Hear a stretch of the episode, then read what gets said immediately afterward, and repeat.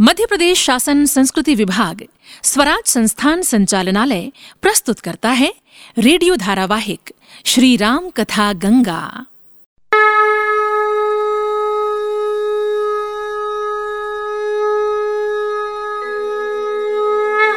श्री राम कथा गंगा।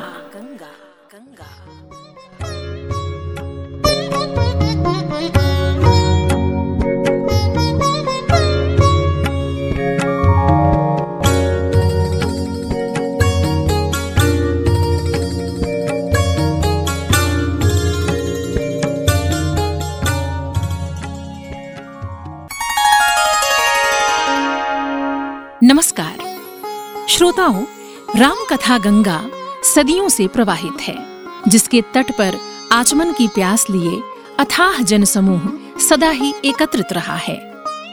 अद्भुत है राम कथा जो भारत की आत्मा में स्पंदित होती है। हमारी चेतना की गहराइयों में भगवान श्री राम का चरित्र समाया हुआ है। बरसों से लोक ने उन्हें अपने भीतर धारण कर रखा है। सच तो ये है कि हमारे लिए राम कथा केवल श्री राम का जीवन वृत्त नहीं है। राम कथा भारतीय जीवन मूल्यों की पाठशाला रही है। हमारे संस्कार परिष्कार की प्रयोगशाला रही है। यही कारण है कि प्रभु श्री राम का चरित्र हमारे रोम रोम में समाहित है और राम कथा निरंतर कही और सुनी जाती रही है।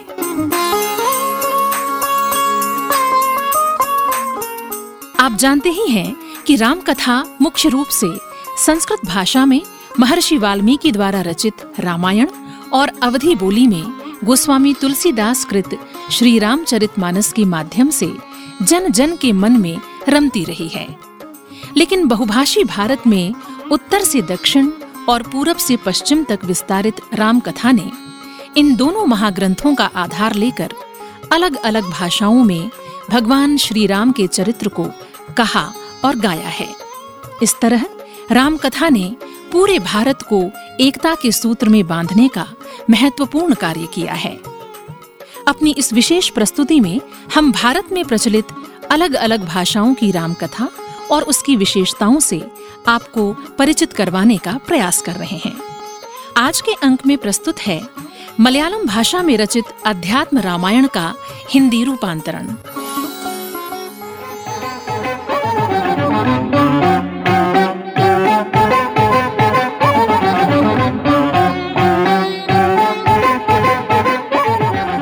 नमस्ते, नमस्ते सर। हाँ, नमस्ते नमस्ते।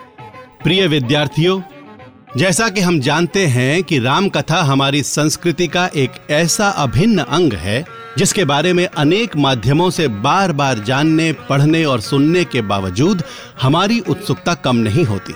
हमें हर बार इसमें एक नवीनता का अनुभव होता है। क्यों राधिका? होता है ना ऐसा? हाँ सर। बचपन से लेकर उम्र के हर पड़ाव तक इस कथा के लिए हमारी जिज्ञासा बनी रहती है। हम्म परंतु क्यों होता है ऐसा बता सकती हो? सर राम कथा एक उच्च कोटि की साहित्यिक रचना है जिसकी काव्यात्मकता अति उत्तम है और घटनाक्रम ऐसा रोचक जो हमें हर बार आनंदित करता है। सुमित तुम भी शायद इस बारे में कुछ कहना चाहते हो? जी सर। सर इस कथा को जानने के बाद इसे श्रवण करने के बाद भक्ति रस की जो अविरल धारा हमारे मन को अभिभूत करती है उसका आनंद ही हमें बार बार राम कथा की ओर आकर्षित करता है। बिल्कुल ठीक कहा तुमने सुमित। राम कथा से उत्पन्न होने वाला भक्ति रस ही इसमें सदा नवीनता और आनंद का अनुभव करवाता है। और विभिन्न भाषाओं में रची गई राम कथाओं पर हम नज़र डालें तो भक्ति रस से ओतप्रोत एक राम कथा है अध्यात्म रामायण। ये तो मलयालम भाषा में रचित राम कथा है ना? हाँ सुमित। मलयालम भाषा की इस कृति को ऐशुत तच्छन द्वारा 1575 और 1650 के बीच के किसी समय में रचा गया था। और ये मलयालम भाषी लोगों में सबसे अधिक लोकप्रिय रामायण है। इसका प्रभाव आनंद रामायण और मराठी भाषा में रचित रामकथाओं पर भी स्पष्ट रूप से दिखाई देता है। विद्वान तो यहाँ तक कहते हैं कि अध्यात्म रामायण का उद्देश्य ही वेदांत दर्शन के आधार पर राम भक्ति का प्रतिपादन करना है। इसलिए राम कथा के विकास में इसका महत्व अधिक नहीं आंका गया है। तो सर इस राम कथा के ऐसे कौन से प्रसंग हैं जो विद्वानों के इस मत को सिद्ध करते हैं? राधिका देखो पहली बात तो ये है कि राम कथा के मुख्य पात्रों श्री राम और सीता को स्पष्ट रूप से यहाँ अवतार के रूप में प्रस्तुत किया गया है। इसके एक प्रसंग में एक बार देव ऋषि नारद राजा जनक के पास पहुँचते हैं और ये भेद प्रकट करते हैं।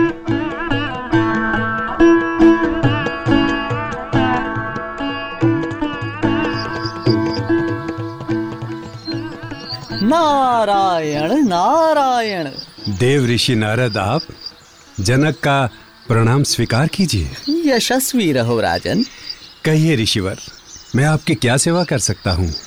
नहीं राजन हमें किसी सेवा की आवश्यकता नहीं है।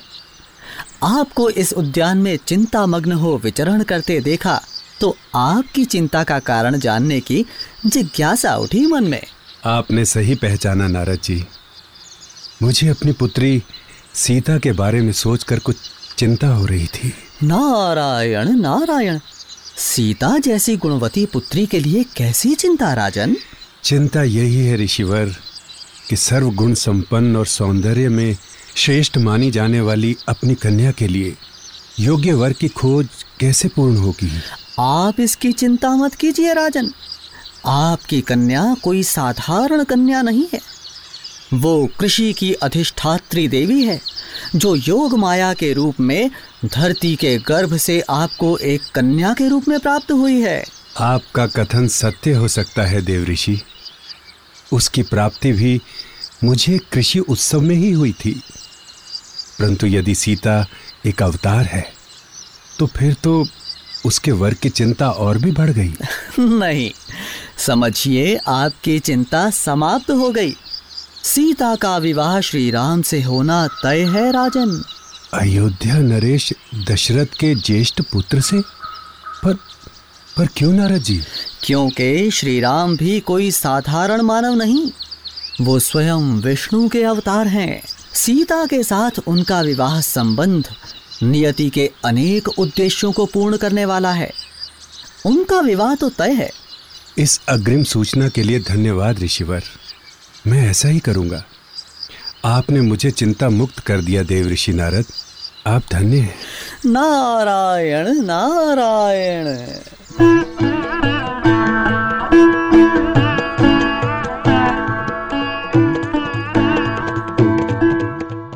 इस प्रकार अध्यात्म रामायण में जहाँ अवतारवाद की व्याख्या है वहीं भक्ति रस को दर्शाते अनेक प्रसंग हैं। सीता हरण के बाद जब श्री राम और लक्ष्मण सीता की खोज में निकले तो उनकी भेंट पक्षीराज जटायु भील जाति की शबरी और कबंध से हुई। इसकी चर्चा वाल्मीकि रामायण में भी है। सर ये कबंध किस प्रकार का प्राणी था? क्योंकि कबंध का अर्थ तो सर रहित देह माना जाता है। सुमित कबंध के बारे में जिज्ञासा जागृत होना स्वाभाविक है। ये प्रसंग वाल्मीकि रामायण में अपेक्षाकृत अधिक विस्तार से वर्णित है। अध्यात्म रामायण में सीता की खोज में निकले श्री राम और लक्ष्मण को एक स्थान से श्री राम की स्तुति के स्वर सुनाई पड़े।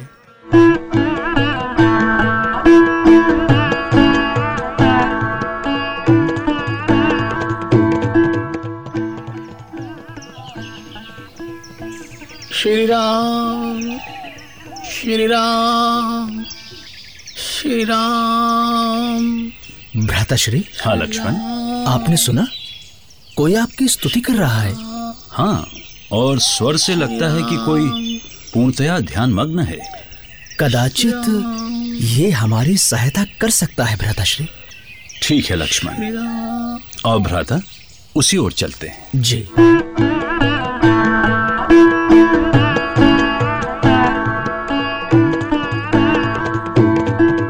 राम की स्तुति में लीन वो प्राणी कबंध ही था। चिरकाल से वो जिनकी स्तुति कर रहा था, उन्हें अपने समक्ष पाकर वो धन्य हो गया और उसने अपनी कथा कुछ इस प्रकार सुनाई।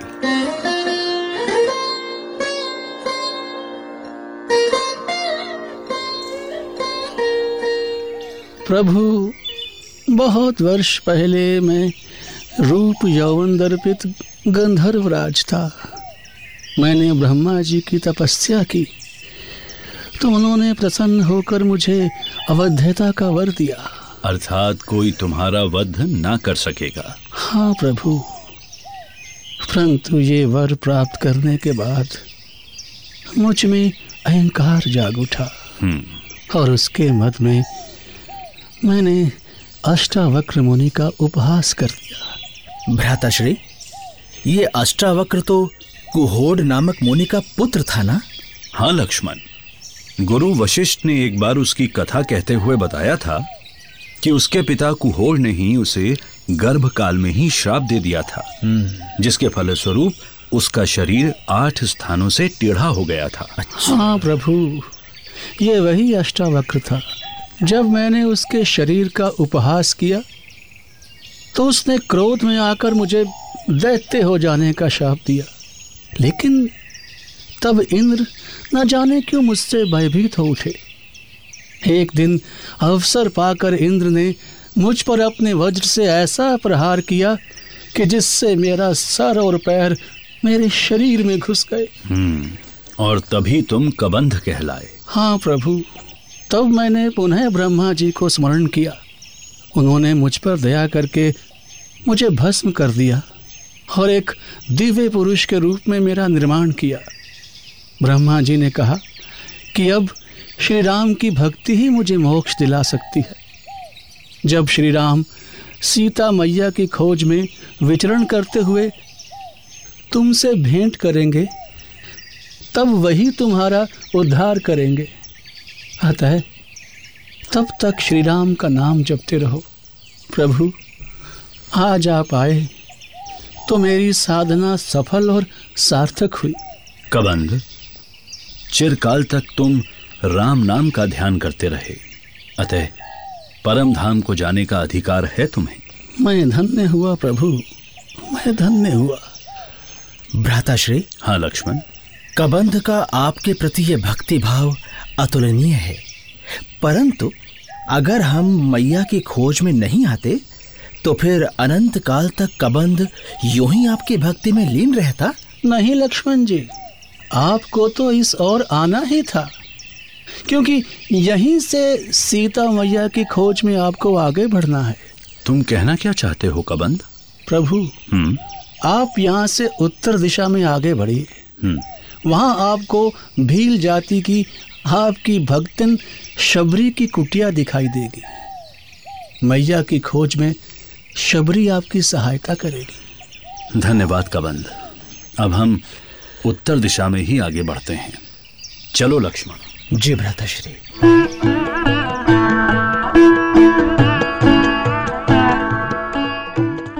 उसी समय एक दिव्य विमान वहाँ प्रकट हुआ जो कबंध को विष्णु लोक ले चला। तो फिर इसके बाद श्री राम और लक्ष्मण शबरी से भेंट करने हेतु आगे बढ़ गए। हाँ सुमित।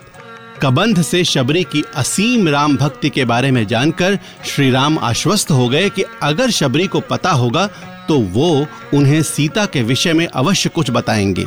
तो जब श्री राम और लक्ष्मण शबरी की कुटिया पर पहुँचते हैं तो वो भक्ति पूर्वक उनका आतिथ्य सत्कार करती है। और उसने जो दिव्य फल एकत्र कर रखे थे, उन्हें वो अपने अतिथियों को अर्पित करती है। सर, कहा जाता है कि वो बेर के फल थे। और हर फल श्री राम और लक्ष्मण को देने से पहले शबरी उसे स्वयं चख लेती थी और केवल मीठे बेर ही श्री राम और लक्ष्मण को देती थी और खट्टे फल एक तरफ़ कर देती थी। हाँ राधिका तो ये भी श्री राम के प्रति भक्तिपूर्ण व्यवहार ही है शबरी का। वो उन्हें खट्टे फल तक नहीं खिलाना चाहती थी। पर सर लक्ष्मण ने वो फल नहीं खाए थे। हाँ सुमित लक्ष्मण को तो अपने बड़े भाई द्वारा शबरी का आतिथ्य स्वीकार करना भी उचित नहीं लग रहा था।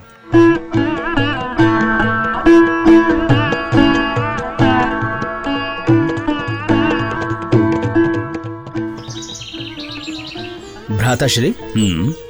निर्धन जाति की ये स्त्री आपके आतिथ्य का सौभाग्य कैसे प्राप्त कर सकती है?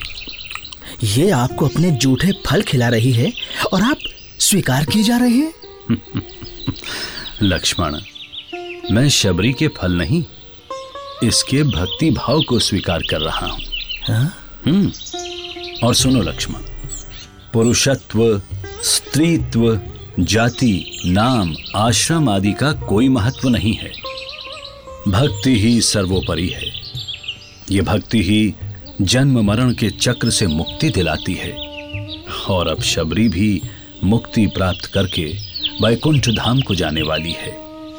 लक्ष्मण इस कुटिया में पहले जो संत हृदय व्यक्ति निवास करते थे उनके कष्टों में शबरी ने निस्वार्थ भाव से उनकी सेवा की। और उन्होंने ही शबरी से कहा था कि मेरे बाद तुम राम नाम का जाप करना। एक ना एक दिन तुम्हारा कल्याण होगा। हाँ प्रभु ऐसा ही हुआ था। परंतु आपको कैसे मालूम हुआ? शबरी तुम हमें प्रभु भी पुकारती हो।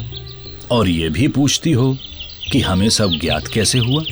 हम्म? क्षमा कीजिए प्रभु मैं ये प्रश्न पूछने की भूल कर बैठी। अपने भक्तों की ऐसी भूल ही हमें प्रिय लगती है। प्रभु हम्म, फिर तो आप ये भी जानते होंगे कि सीता मैया इस समय कहाँ है। परंतु लोकाचार का अनुसरण करते हुए हम तुमसे सीता का पता पूछते हैं शबरी। हमने कबंध से सुना है कि तुम इस बारे में जानती हो?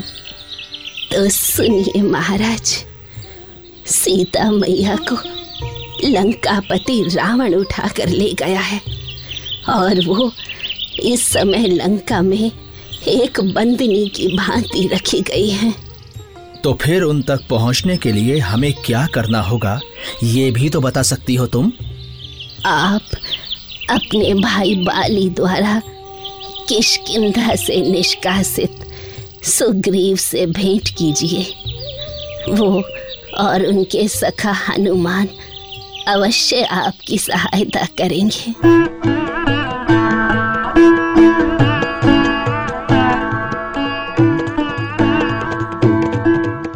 अध्यात्म रामायण के अनुसार इसके बाद शबरी अग्नि में प्रवेश करती है और श्री राम की कृपा से मोक्ष प्राप्त कर लेती है। लेकिन मैं यहाँ अध्यात्म रामायण के एक और प्रसंग की चर्चा करना चाहूँगा। रावण ने सीता का हरण करके उसे राजप्रसाद में ही बंदी बना लिया। ये तो आप सभी जानते हैं। जी हाँ सर। रावण ने सीता को अशोक वाटिका में रखा था। हम्म। रावण सीता के सौंदर्य से अभिभूत होकर उन्हें अपनी महारानी बनाना चाहता था।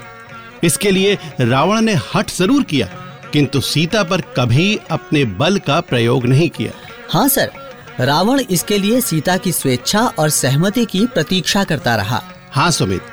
परंतु अध्यात्म रामायण में एक प्रसंग है जब रावण अशोक वाटिका पहुंचकर सीता को न सिर्फ़ अपने वाग बाणों से दुखी करता है अपितु उन्हें अपनी महारानी बनाने के निश्चय को बलपूर्वक पूरा करने की बात भी कहता है।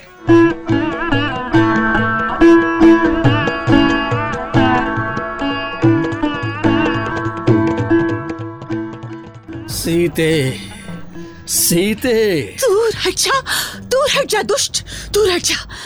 निकट मता मेरे। पर स्त्री के बारे में ऐसा सोचने वाले कामुक पशु तेरी ये इच्छा कभी पूरी नहीं होगी। अब ये तो तुम्हारा हट है सीते। आखिर तुम रावण का प्रणय निवेदन क्यों स्वीकार नहीं कर रही?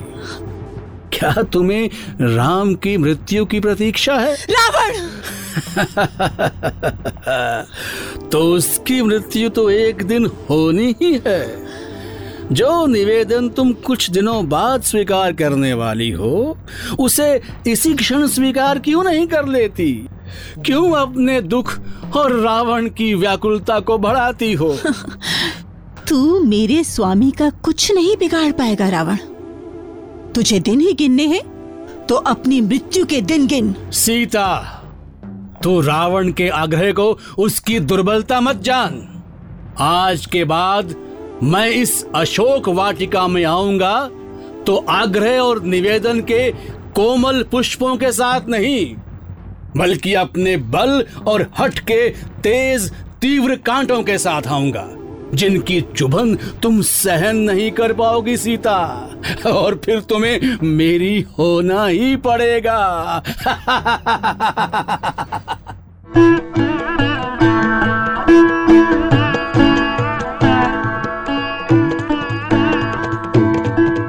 चलो मित्र राजप्रसाद की ओर प्रस्थान करते हैं। हम्म क्या बात है मित्र? तुम इस प्रकार आश्चर्य की अवस्था में क्यों खड़े हो? महाराज आपने आज तक सीता से ऐसी व्यंग्यपूर्ण बात कभी नहीं कही। और ना ही आज तक आपने बलपूर्वक उसे अपनी बात कही। तो फिर आज आपने ऐसी बातें क्यों कही? क्या जानबूझकर? हाँ। जानबूझकर। पर क्यों? क्या सीता को दुखी करने के लिए? हाँ।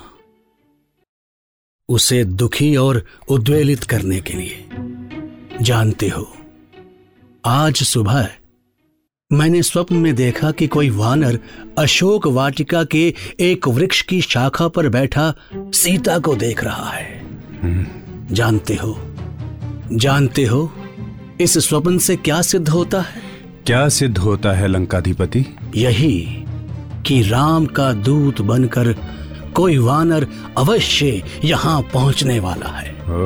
और अगर ये बात सत्य है तो सीता आज मेरे द्वारा कही गई बातें उस वानर से अवश्य कहेगी। और चाहेगी कि राम उसे शीघ्र से शीघ्र यहाँ से छुड़ा कर ले जाए। नहीं तो मैं उस पर अपने बल का प्रयोग कर सकता हूँ। पर अगर राम सीता को शीघ्र छुड़ा कर ले गए तो उसमें आपका क्या हित है? राम सीता को शीघ्र छुड़ाने के लिए शीघ्र युद्ध करेगा। और युद्ध शीघ्र होगा तो राम के हाथों मृत्यु को प्राप्त होकर मुझे मुक्ति भी शीघ्र मिलेगी मित्र। मुझे मुक्ति भी शीघ्र मिलेगी।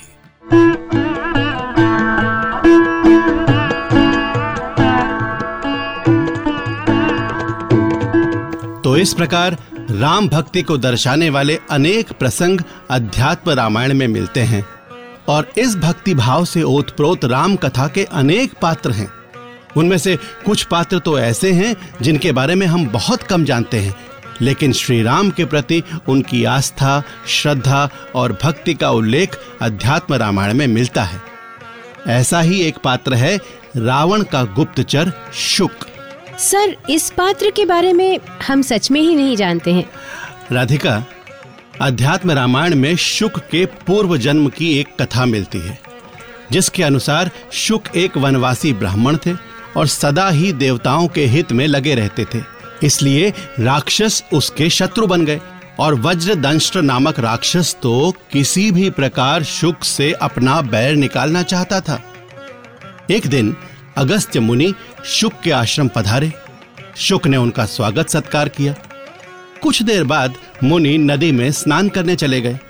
परंतु कुछ ही क्षणों में वापस लौट आए और शुक से बोले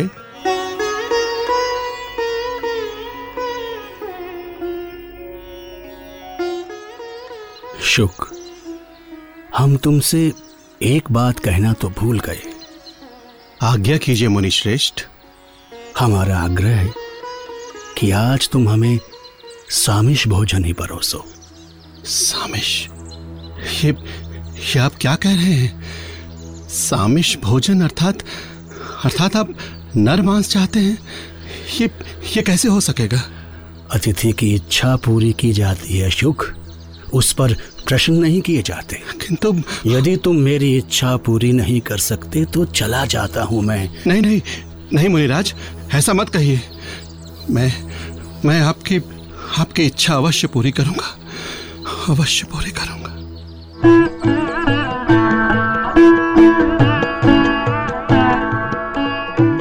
मुझे लगता है शुक की भांति आप भी आश्चर्य में पड़ गए होंगे कि अगस्त्य मुनि ने सामिश भोजन की मांग क्यों की। हाँ सर। कोई तपस्वी मुनि ऐसी मांग कैसे कर सकता है? परंतु अगस्त्य मुनि ने ऐसी मांग शुक से की क्योंकि वो वास्तव में अगस्त्य मुनि थे ही नहीं। तो तो वो कौन थे सर? वास्तव में वज्रदंष्ट्र राक्षस ही अगस्त्य मुनि का रूप धारण करके लौटा था और उसने शुक को मुनि के कोप का भाजन बनाने के लिए ये बात कही थी। पर सर शुक अपने आश्रम में ऐसा भोजन कैसे तैयार कर सकते थे? हाँ सुमित वज्रदंष्ट्र भी इस समस्या को समझता था इसलिए उसने शुक की पत्नी को मूर्छित किया और स्वयं उसका रूप धारण करके ऐसे सामिश भोजन का प्रबंध किया और मुनि को परोस दिया। शुक तो इस बारे में कुछ समझ ही ना पाया। हाँ सर वो तो अभी भी यही समझ रहा होगा कि उसने अगस्त्य मुनि की इच्छा पूरी नहीं की। परंतु मुनि तो अपनी थाली देखकर सब समझ गए और वो क्रोध से भर उठे। शुक शुक तुमने मुझे अभक्ष्य नर मांस खाने को दिया। इसलिए मैं तुम्हें शाप देता हूँ कि तुम आज से नरभक्षी राक्षस की योनि में चले जाओगे। नहीं, महाराज, नहीं। नहीं, मुनिवर, आप आप ये शाप क्यों दे रहे हैं? आप नहीं तो ऐसे भोजन की मांग की थी। और सत्य तो ये है कि मैं मैं आपकी ये इच्छा पूरी नहीं कर पाया।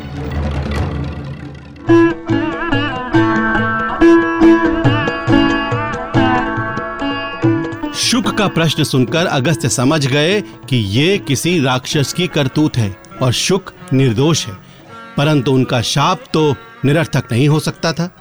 अतः उन्होंने शुक को आश्वासन दिया।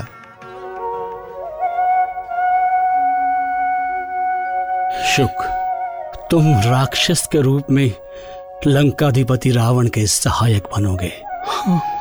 और श्री राम के आगमन पर तुम रावण के दूत बनकर श्री राम के पास जाओगे और उनके दर्शन करके शाप मुक्त हो जाओगे।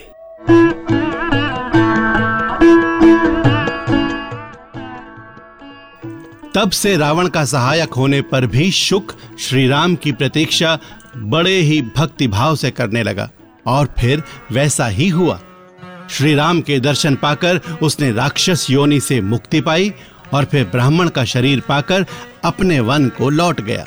सर अध्यात्म रामायण तो सच में ही हमें श्री राम की भक्ति के मार्ग पर ले जाकर अध्यात्म से जोड़ती है। हाँ सुमित।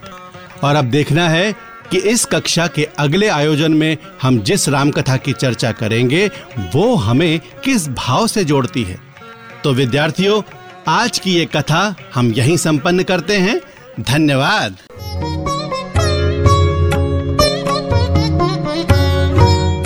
अभी आप सुन रहे थे मध्य प्रदेश शासन संस्कृति विभाग, स्वराज संस्थान संचालनालय की प्रस्तुति, रेडियो धारावाहिक श्री राम कथा गंगा। आज की कड़ी मलयालम भाषा के अध्यात्म रामायण पर केंद्रित थी। इस रेडियो धारावाहिक का अगला अंक लेकर हम कल फिर उपस्थित होंगे। तब तक के लिए हमें अनुमति दें। नमस्कार।